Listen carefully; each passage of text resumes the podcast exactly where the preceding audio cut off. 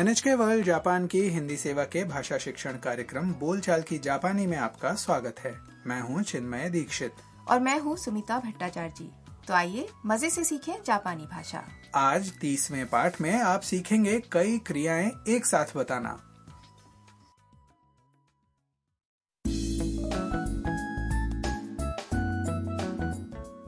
Vietnam से Japan आई विदेशी छात्रा ताम चीनी फोटोग्राफर मिया के साथ एक कैफे में आई है ताम मिया को जापानी छात्र यूकी के बारे में बता रही है जो संगीत का अध्ययन कर रहा था तो आइए सुनते हैं तीसवें पाठ की बातचीत メロンパフェでございます。美味しそう。タム、ユウキさんとどこで会ったのベトナムです。 小学校でボランティアをしました。一緒に歌ったり踊ったりしました。そうだったの。はい。ユウキさんに会いたいです。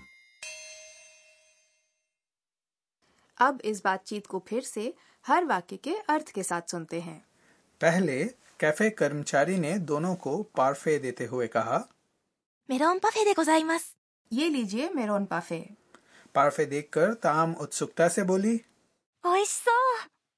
स्वादिष्ट लग रहे हैं दोनों पार्फे खाने लगीं। फिर मिया ने पूछा タム、ユウキさんとどこで会ったの ताम तुम यूकी जी से कहाँ मिली थी ताम ने उत्तर दिया ベトナムです。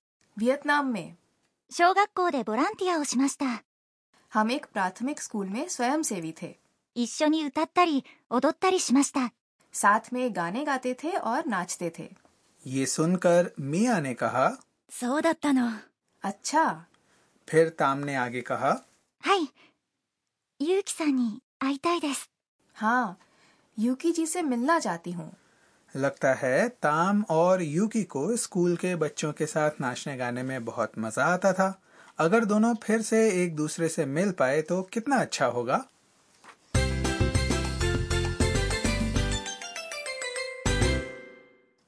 आज का मुख्य वाक्य है 一緒に歌ったり踊ったりしました。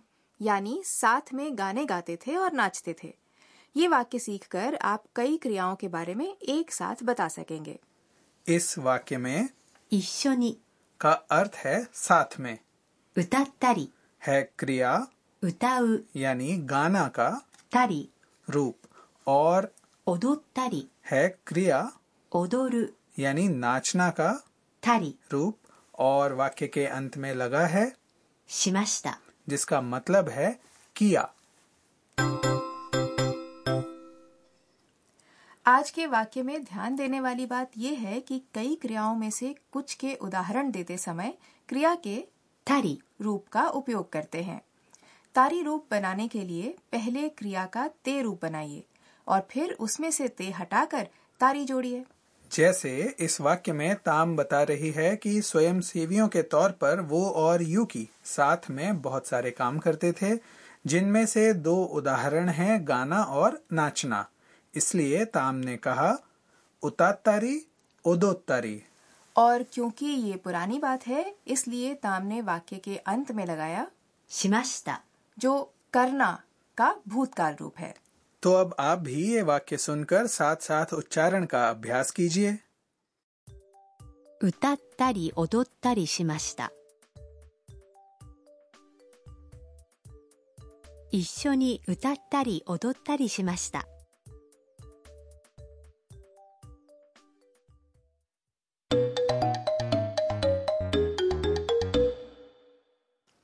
अब एक और छोटी सी बातचीत सुनते हैं जिसमें एक पर्यटक बता रहा है कि वो होक्काइदो में क्या क्या करना चाहता है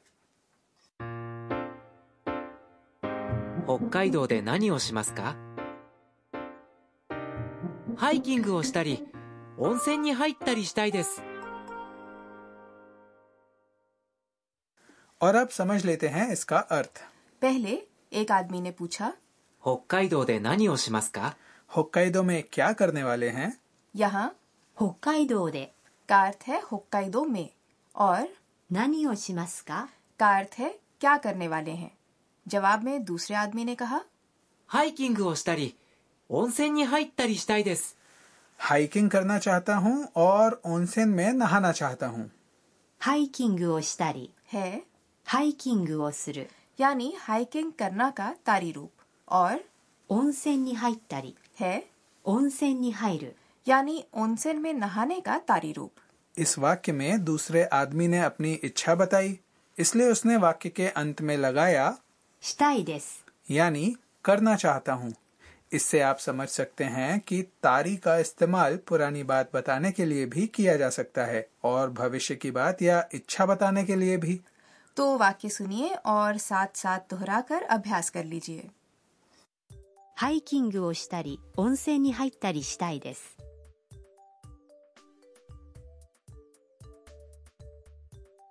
ハイキングをしたり温泉に入ったりしたいです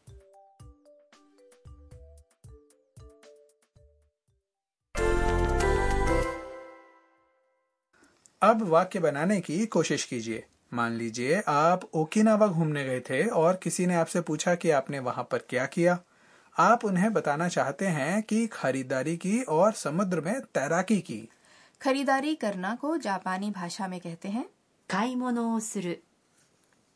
काईमोनोसुरु क्रिया सुर, यानी करना का तारी रूप है स्टारी और समुद्र में तैरना को जापानी भाषा में कहेंगे उमी दे ओयोगु उमी दे क्रिया तैरना का तारी रूप है ओयोई दारी 泳いだり तो वाक्य बनाने की कोशिश कीजिए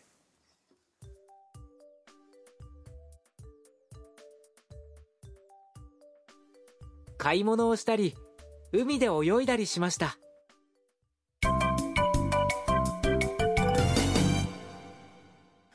अब बारी है आज के सहज वाक्य की जो ताम की पंक्ति है आप भी इसे याद कर लीजिए 美味しそう美味しそう का अर्थ है स्वादिष्ट लग रहा है।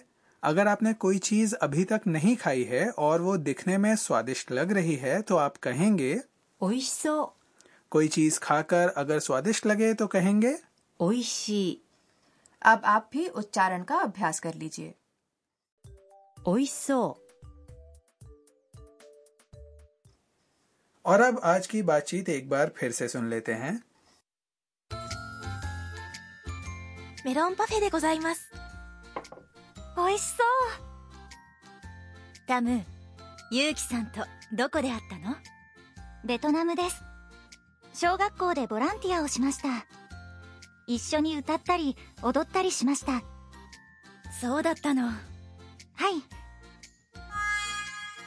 ユウキさんに会いたいです。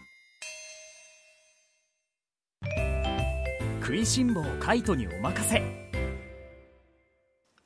अब हम लेकर आए हैं अंश, काइतो के साथ खाना पीना। आज के पाठ में ताम और मिया ने मेरोन पार्फे खाया, इसलिए आज हम बता रहे हैं जापान की मिठाइयों और नमकीन के बारे में।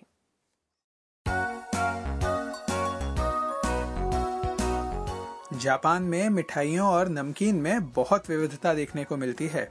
इनमें जापान की पारंपरिक मिठाइयाँ और नमकीन के अलावा पश्चिमी शैली की मिठाइयाँ और नमकीन भी शामिल हैं। लेकिन पश्चिमी शैली की बहुत सारी मिठाइयाँ भी यहाँ जापान के रंग में ढल चुकी हैं। जैसे जापान के शॉर्ट केक का उदाहरण लेते हैं। ये स्ट्रॉबेरी शॉर्ट केक जैसा दिखता है, लेकिन इसमें स्पंज केक का इस्तेमाल होता है। कुछ आम जापानी मिठाइयाँ और नमकीन हैं, चावल की टिक्कियाँ, चावल के पापड़ और लाल मूंग के मीठे पेस्ट भरे बन।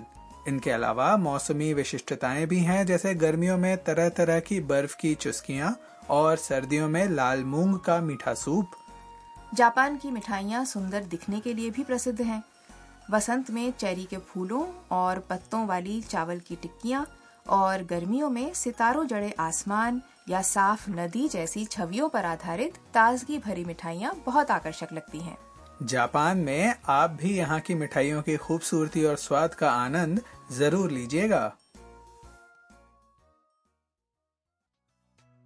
दोस्तों, आशा है बोलचाल की जापानी का आज का पाठ आपको पसंद आया होगा। अगले पाठ में जापान की पॉप संस्कृति का जानकार माइक हारूसान हाउस आएगा। तब तक के लिए, सायोनारा।